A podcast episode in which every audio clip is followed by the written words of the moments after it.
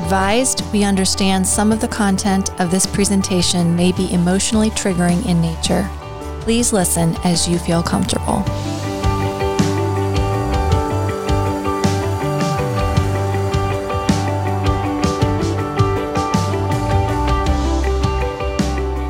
All right, welcome back to another episode with Tusc Against Trafficking.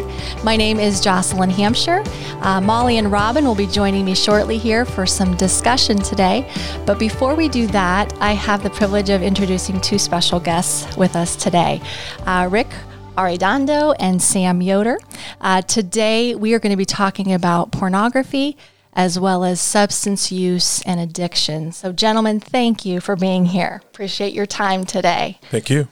All right, Rick, um, I would like to start with you just a little bit.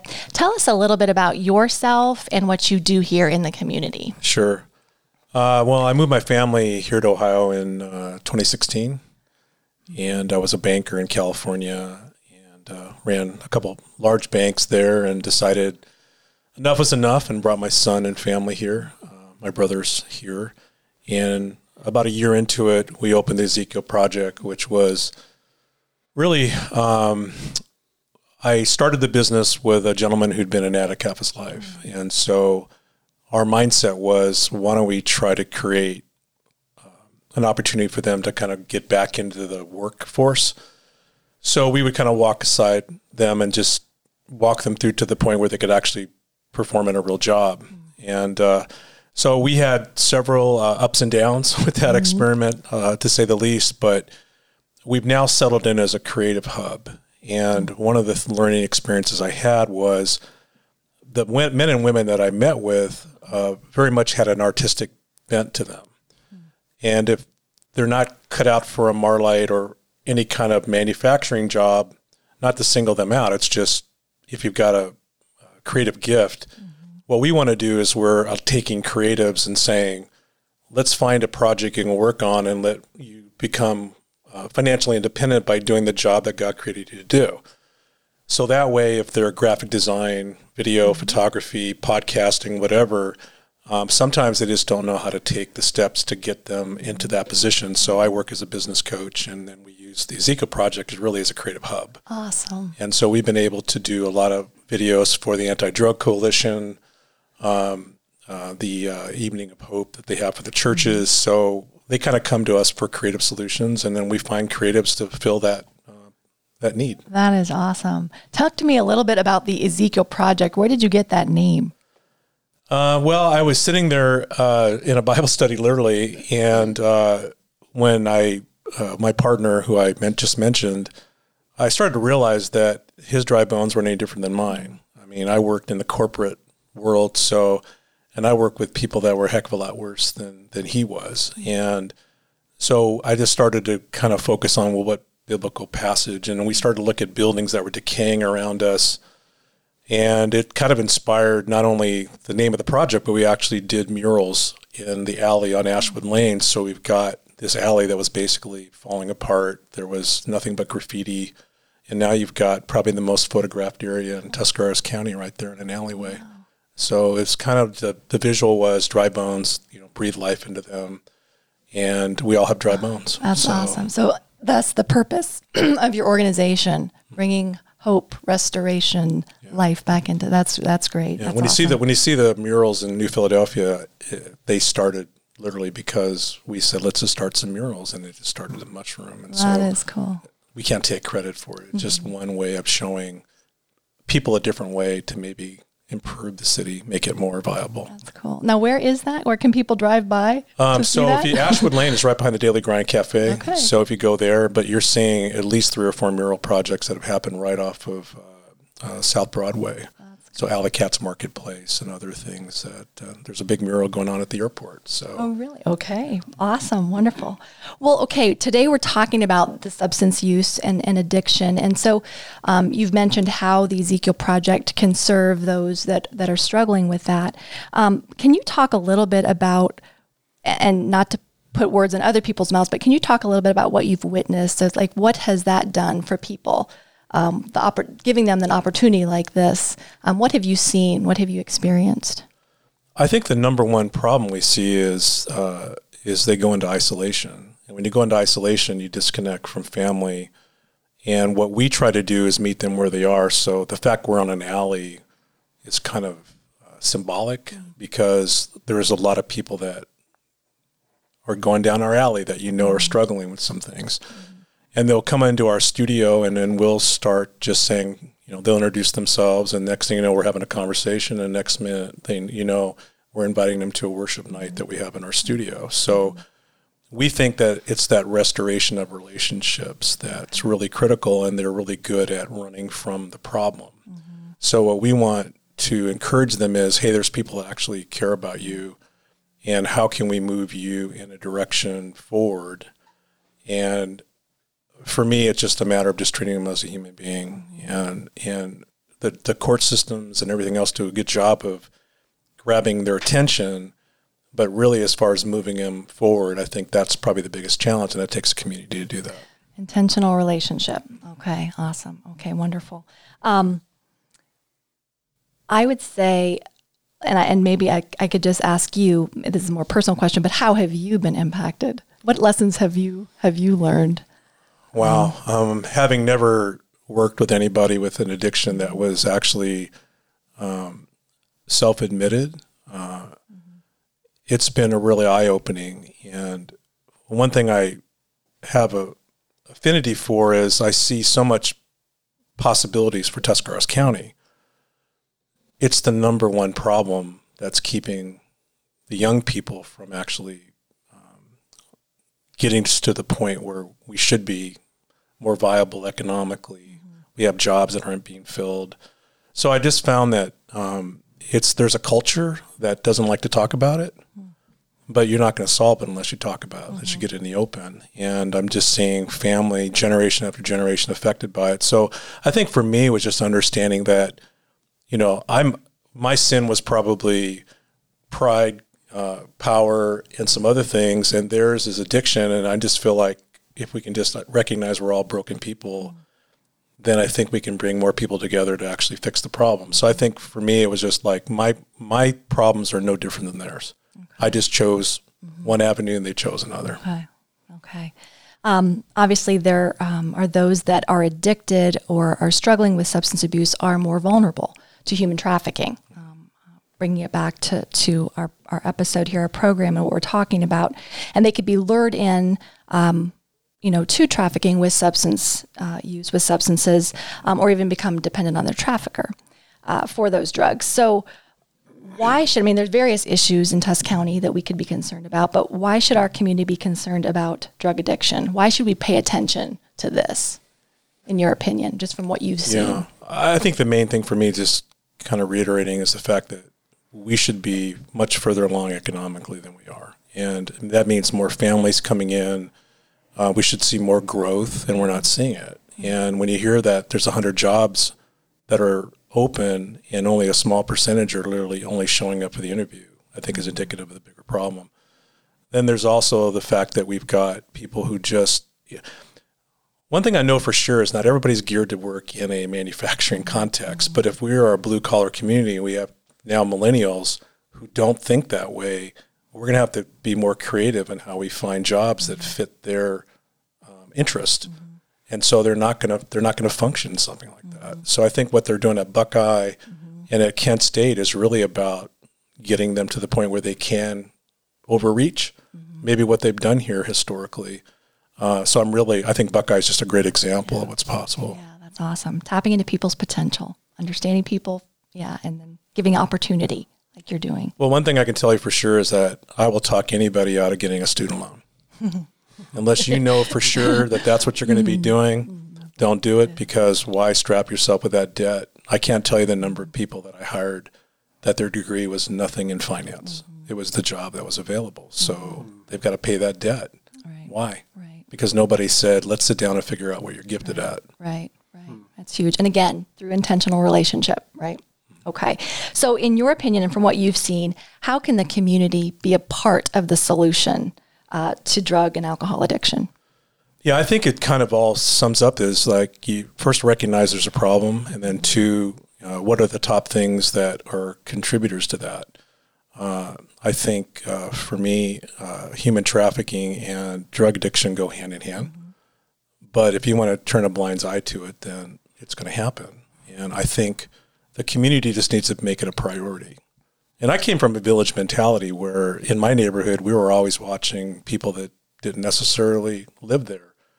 You were kind of always like the, the being vigilant about the parks and, you know, and who's there and why are they there. I mean, because we get so busy with our smartphones, we don't even look up anymore. So how can you tell if there's some danger around? I just think that we just have to just pick our head up, recognize there's a problem. I think the attitudes of people are they fix it, they want to fix it, but you can't fix everything. Fix fix the things that are the biggest challenges in the community and focus on those things. And I can tell you what, they're going to move somewhere else, which is unfortunate, but I think it's reclaiming our, our neighborhoods okay. and our individual homes that are going to make the biggest difference. Okay. So recognizing there's a problem and then being willing to talk about it, face it, and and and hit it head on. Yeah. Okay. And that's a culture thing I think that we have to overcome. Mm-hmm. What are some resources, maybe that as you learned more about substance use or addiction or um, worked with different people, what are some resources that you could recommend to our community members that are listening just, in, just to learn more or how to get yeah, involved? I don't think we're, we're short of resources. Mm-hmm. I think what we haven't done a good job is um, I'm a process guy. So you look at what you want to achieve and where you're mm-hmm. at. And there's all these different components, but they're not linear, linear linear. So you got to be able to see where there's gaps. So if somebody comes out of rehab and there's no place to go, they're gonna they're gonna relapse. So you got to start thinking about: Do you need more sober living homes that can walk them through it? So six months into it, they can actually move into an apartment by themselves. I think what we haven't done is kind of look at looked at the whole spectrum and said where are the gaps. Mm-hmm. So, but there's tons of organizations, and I think it's just again. Um, a lot of it's uh, uh, with our children. Mm-hmm. Okay, school budget's getting cut. You're going to start to see more dollars being put to that. But I do feel like there's a lot of corporate money here that could mm-hmm. maybe step up mm-hmm. and kind of fill the need somewhere because that's their hiring base. Mm-hmm. I think we just have to paint a really clear picture of what's the benefit. Mm-hmm. But as far as the giving, the, the people here are phenomenal, mm-hmm. you know, and their their intentionality is good when they believe in something. Mm-hmm. So I think it's really a matter of where where can you fit in? Pick a lane. Mm-hmm. Just pick something that you can get behind, mm-hmm. and and you know donate your time to that mm-hmm. because we haven't seen even the beginning of the uh, what COVID has done. Mm-hmm. Now, we've had more suicides in this year than we did all of last year already. Mm-hmm. Yeah. yeah. Okay. So that's kind of like so that's a number that we know only because it's a number, but we're not even, you know, beginning the fourth quarter. Right, right. So where does that where does that end? So I do, I do think that uh, there has to be good data. There's got to mm, be good sure, information to sure. work from, but but and the organizations, I think, do a great job for what they do. It's just, are they connecting all the dots? Right. And I think a shout out to the Tusc County Anti Drug Coalition oh, just for what they've done. I mean, they've got podcasts, they've got, you can go to their website and learn all kinds of stuff um, just about what's going on right here in Tusc County. So um, they've done a, a beautiful job. Um, so it's just us tuning into that. That's a place where we can start at least to learn more um, about what's going on and, and maybe how we can get involved. So. Yeah, if we had a few more Jodies, I think we could get a lot done. So, uh, oh, she does a beautiful job. Absolutely. Um, so, okay, so uh, back to the Ezekiel Project. If people would be interested in connecting with your organization, um, how could they get a hold of you? Yeah, I think we're this uh, community is pretty much Facebook centric, so they can reach us through our Facebook site. We're uh, trying to always stimulate meetings and, and idea creation, mm-hmm. and we want to connect with the creatives uh, we feel like actually, I think 70% of the income for creatives for, for 2019 is gone just with COVID because they're not able to go out to the fairs and all this stuff. So, our big concern is that there's just not a lot of opportunities for them to make an income. Mm-hmm. And so, the consequence of that is what? So, uh, what we're trying to do is say, look, we're doing mural projects, we're trying to get Art on the Alley mm-hmm. for October operating again and we can teach people how to sell stuff on the internet. So there can be maybe a way to uh, supplement their income mm-hmm. without just going dark. Uh, mm-hmm. So we just want to be able to. They're not business focused always. Mm-hmm. Some of them are really good, but most of them kind of let me do my art. So we'll try to connect them that way.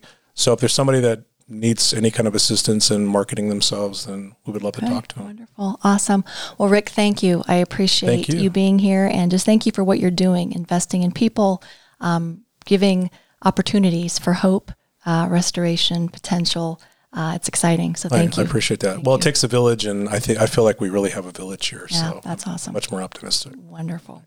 All right, Sam, we're going to switch over here to you. Thanks for being here. Uh, Sam, tell us a little bit about yourself and what you do. Sure. Well, thank you for allowing me to come here. Uh, I'm uh, married, a husband uh, for 30 years to my wife Ruby, and uh, we have. I'm a father of five children, uh, two married, and we have two grandsons. And so, I am uh, bivocational. Okay. so I'm a senior pastor at Gospel Haven Church, and also have a wholesale company that manufactures patio furniture. So, split my time between the two, and uh, so yeah, it's uh, grew up here in Northeast Ohio, just a county west of here. Awesome. Awesome. Well, thank you for being here. You sound like you're a busy man and uh, doing some good things. So thank you. Um, okay, so today we want to also talk about pornography. And so, um, tell us a little bit. You've you've had some experience working with with individuals who struggle with pornography. Tell us a little bit about uh, what you've done um, and just about um, what you've experienced. Um, maybe some things that uh, have been impactful for you as well, as far as working with individuals. Well, over the years, in uh, as a pastor, and then also being involved in a counseling ministry for a number of years, uh, and having men uh, occasionally come to me and just having the courage to share the struggle they're in, I began to realize that um, it's pornography. I look at our life uh, an analogy of a tree that we all have fruit on the tree, some some bad, some good, and we we tend to take a thousand hacks at the fruit and one at the root. Hmm. And so when a, when a man is struggling with pornography, that's usually the fruit on the tree, but the, the root issue is a lot deeper than hmm. that. Mm-hmm. And it's usually they're trying to medicate a pain or a void in their life. And there's a quote, I don't know who came up with it, but it was said that almost every man that knocks on the door of a brothel is actually in search of God or uh, going to pornography is in is in search of God. So when when men uh, started talking to me, I began to realize that yeah, that is a problem, but there's a deeper issue, and that's really where healing has to start. And so, uh, and I began to realize also that that typically a man believes two lies that I'm the only one struggling with this, and that I'll never get out of this, which is two lies that, that Satan is wanting every person to believe. And so, uh, just journeying with men uh, and hearing their story and walking alongside them and encouraging them to come clean and then build one day at a time. Just just go 24 hours and then go 48 and then three days uh, was was what was really encouraging to see. And then seeing them maybe telling their friend that there's hope. Uh, so that's kind of some of the experiences I've had over the last 15 years awesome. in working with men. Okay, it's so interesting because you've you've worked with men, and that's predominantly who you're seeing, and and it's interesting how women are struggling as well now, more and more. That that percentage is growing. So it, it's you know we've thought for so long that this is a man's problem. It's not. it's a people problem. It's a human problem. Um, and so we're going to talk about that later in our discussion. Um, but I appreciate that. So you're saying it's a process. It's a it's a healing process, um, not perfection, but, but process and Yeah, that's that's what I've experienced That's a lot cool. That's great. Um, there are debates. Um, we hear things, you know, well, pornography, there's positives to pornography. I've heard that. Um, but as we look into the research, we see how harmful and how destructive it can be, how it can change the landscape of the brain, things like that, um, how it can dehumanize. So now we see uh, individuals not as people anymore, but as objects. Um, we know that uh, the pornography that is available now is the mo- I mean, just as violent as it could be. Um, and so now we're seeing physical aggression, verbally, physically, um, and, and through sexual behavior. So there's a lot of negatives. There's a lot of harmful things. Um, how have you seen pornography impact some of the individuals you've walked with whether that be they themselves, whether that be how they see themselves. I guess you addressed a little bit of that, but their relationships, how that's impacted their relationships, maybe even how that's impacted their attitudes or their perspectives. Can you can you speak to any of that?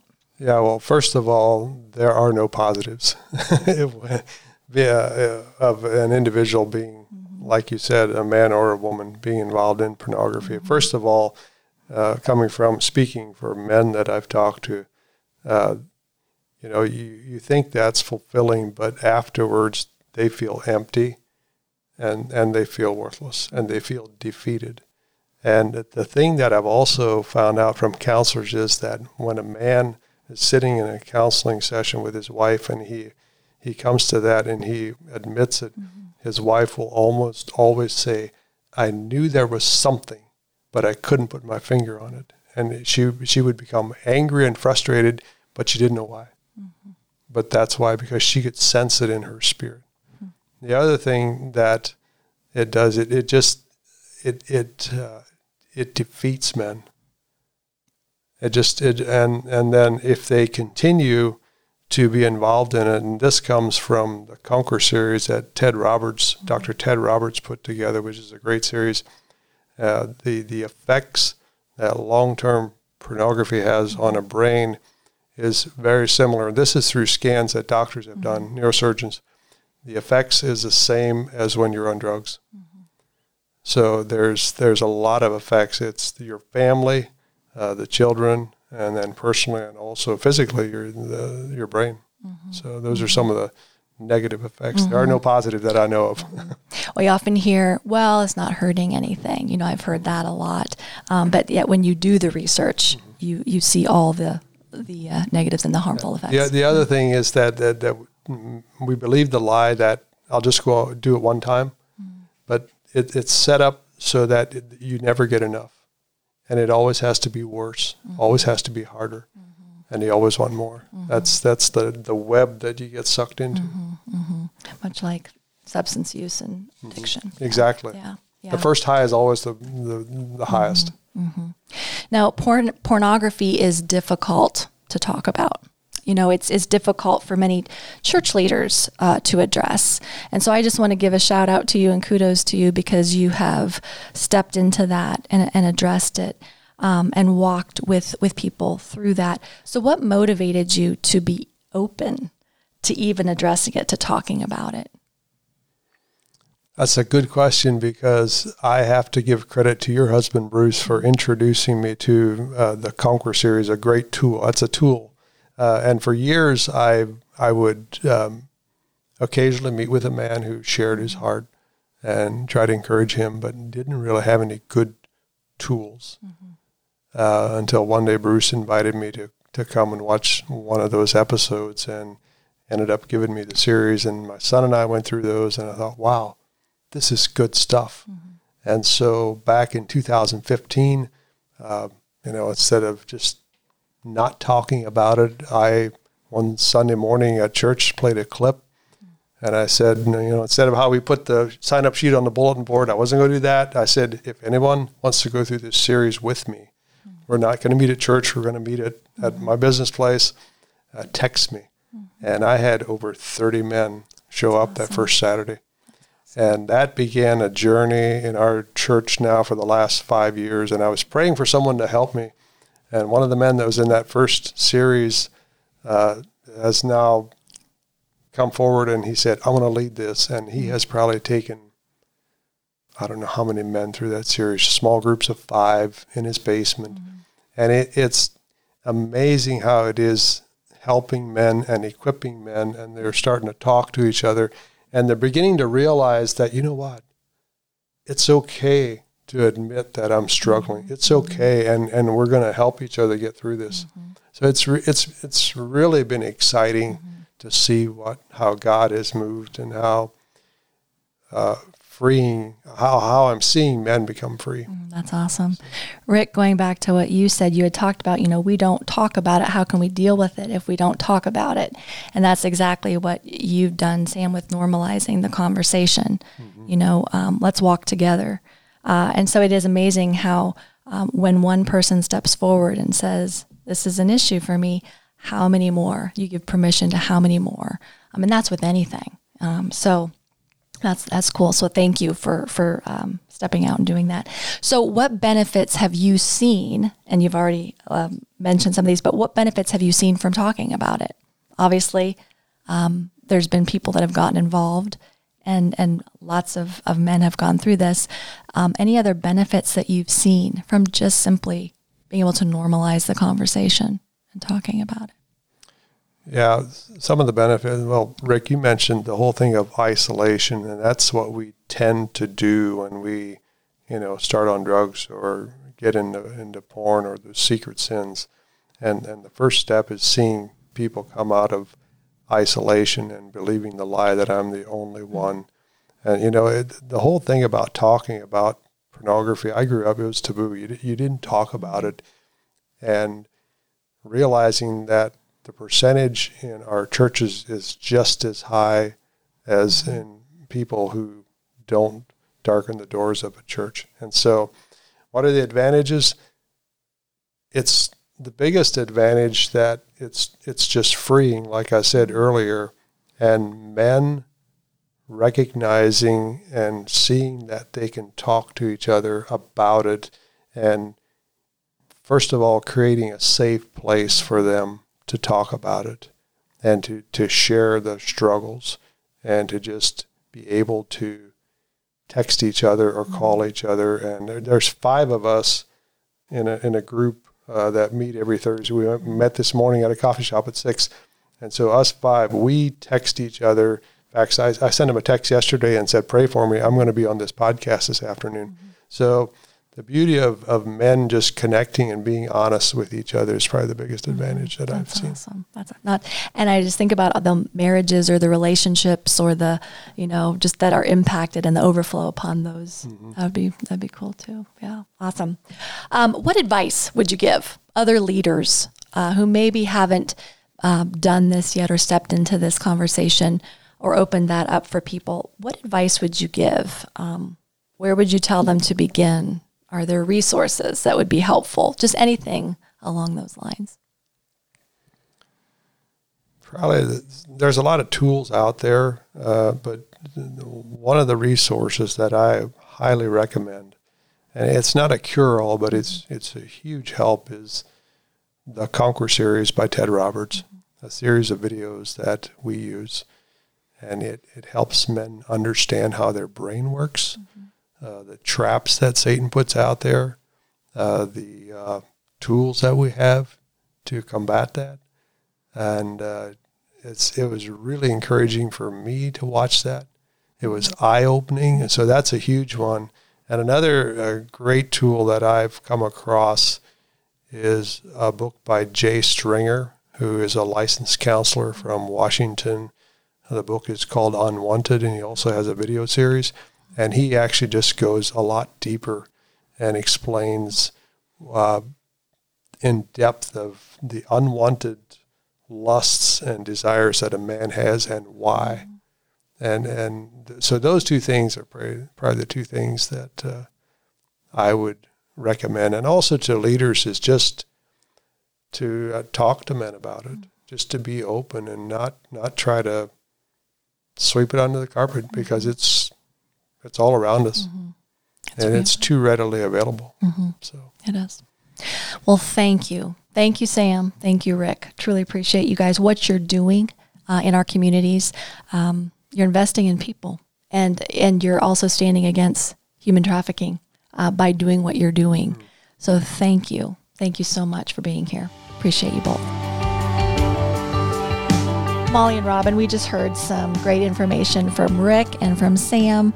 Um, any thoughts that you would have and how both substance use and addiction and pornography, how those tie in to human trafficking? I thought it was interesting when I was um, listening to them to hear the overlapping themes, right? So they talked about isolation. Um, they talked about intentional relationships. They talked about having um, difficult conversations and people not wanting to talk about it. And so those are all the same topics that we are continuously talking about in our episodes um, with human trafficking. So I just think, again, we're just trying to highlight how um, drug, substance abuse, and pornography um, are all tied in together when we're talking about human trafficking. Mm-hmm. Mm-hmm. And I feel like people who are addicted to pornography uh, tend to continuously increase their need for um, violent sexual relationships. And when that isn't happening at home, or they can't get it on their own, then they're looking for uh, prostitutes or looking for someone else. And I hate, I can't believe I used that word prostitute, but they're looking for someone to pay to ha- to fulfill those fantasies that they've created in their mind as a result of what they're seeing.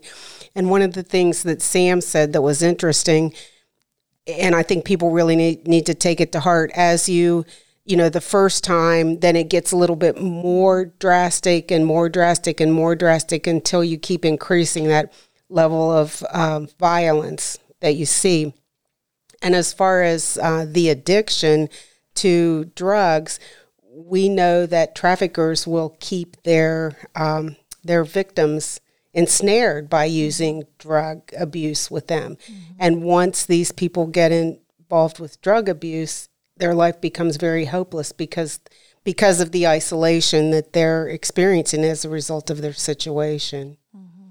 And I think that's important because when we talk about pornography, if we throw out the word addiction, I think people can tune out because they say, well, I'm not addicted.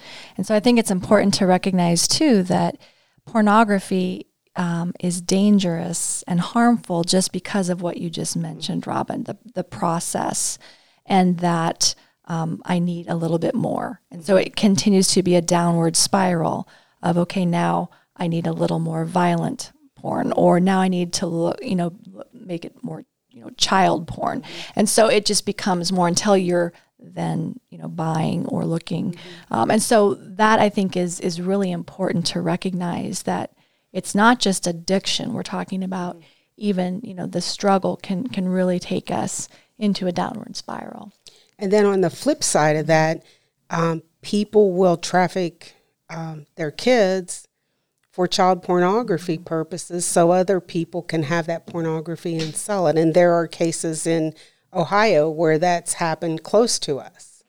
Um, so we always need to be cognizant of that. Not only do do not only are there um, people who become addicted that um, look for um, somebody to pay to fulfill their san- their fantasies, there are also people who are providing individuals to uh, kids to to allow people to tape them and and provide those fantasies. Mm-hmm. Mm-hmm.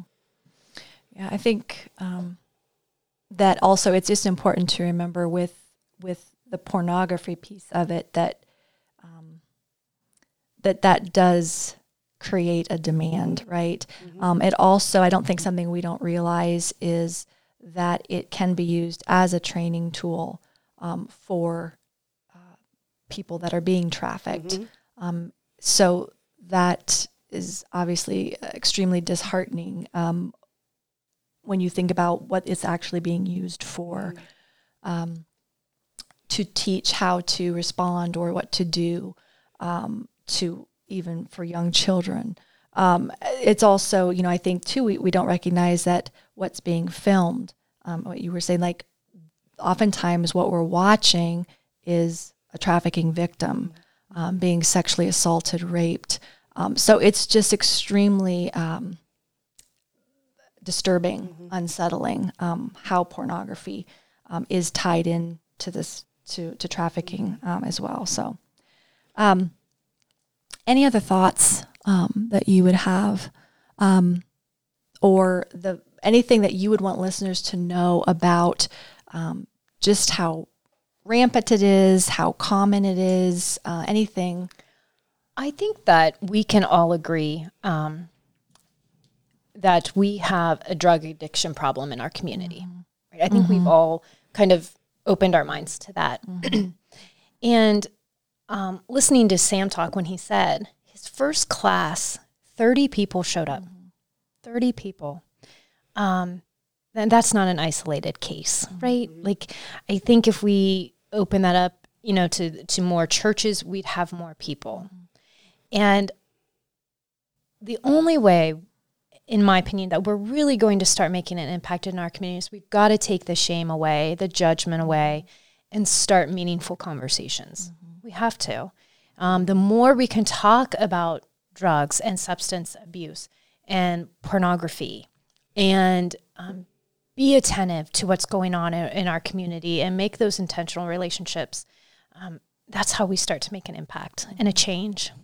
I think sometimes um, we feel like we live in a, or what we want to do is live in a bubble in our family mm-hmm. and protect our family and uh, the people in our little bubble. And we have to understand there are things going on outside that bubble, and that bubble could burst any minute. And um, then we would have no understanding. So, just exactly what you said, Molly, we really need to, to reach out and take away any kind of stigma and understand that if people need help, we need to help them. Mm-hmm. Absolutely. I think it goes back to everything like human trafficking, like Molly, you had said, a lot of these things that we're talking about, there's some of the same thematic elements. And I think about, you know, where do we start? We start by educating ourselves. Mm-hmm. We start by awareness. And I think, um, again, for for the um, Tusc County Anti Drug Coalition, great place to start. Mm-hmm. I think too with the pornography piece, there are some fabulous sites, resources where people can go to. I think of fightthenewdrug.org. It's it's non-religious, non-political. It is a fabulous resource um, where there's articles. There is a documentary series. It's so good. It's a three-part mm-hmm. uh, Brain Heart World. It's fabulous. But also on that site, uh, it talks about how do we talk about this with our kids because you were talking about normalizing the conversation making it safe.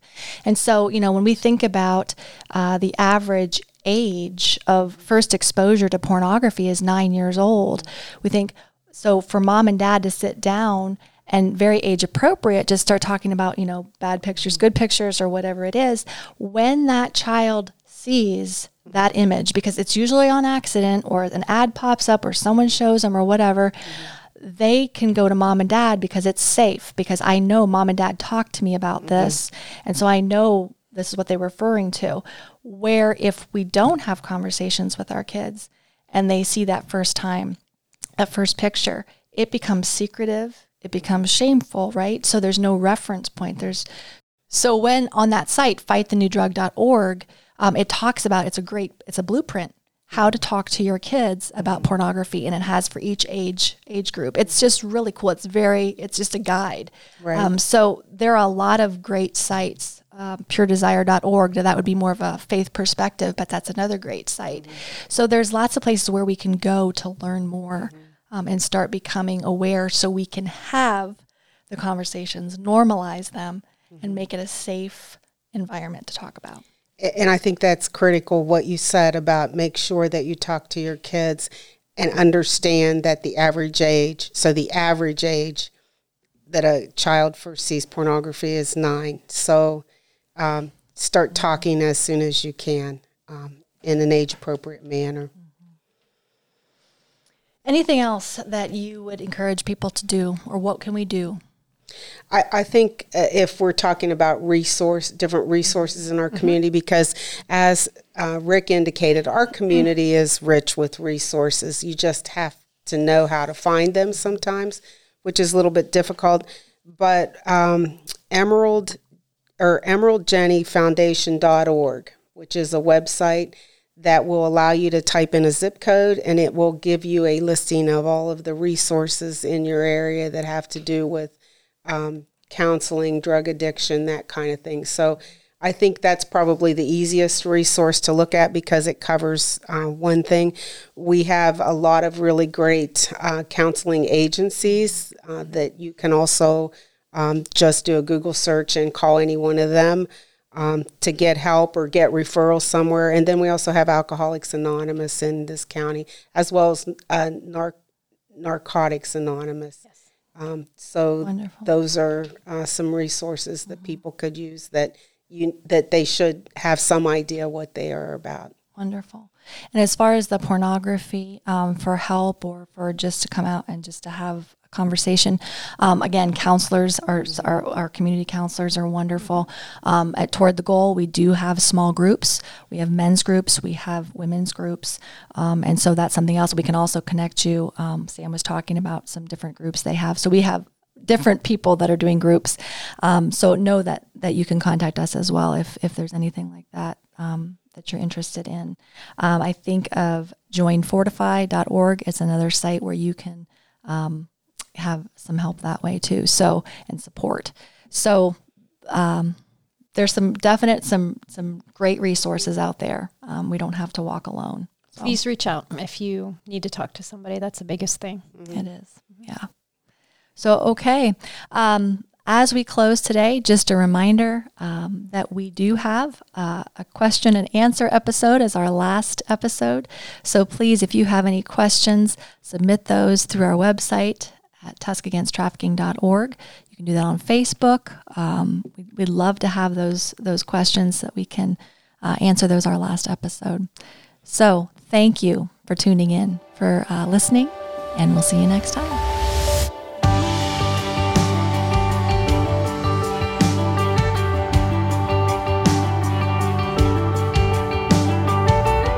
If you would like to contribute to anti trafficking efforts in Tuscarawas County, you can send your donations to Compass at P.O. Box 481, New Philadelphia, Ohio 44663. Please be sure to indicate human trafficking in the memo line. We appreciate your partnership in this work. Together, we can make a difference.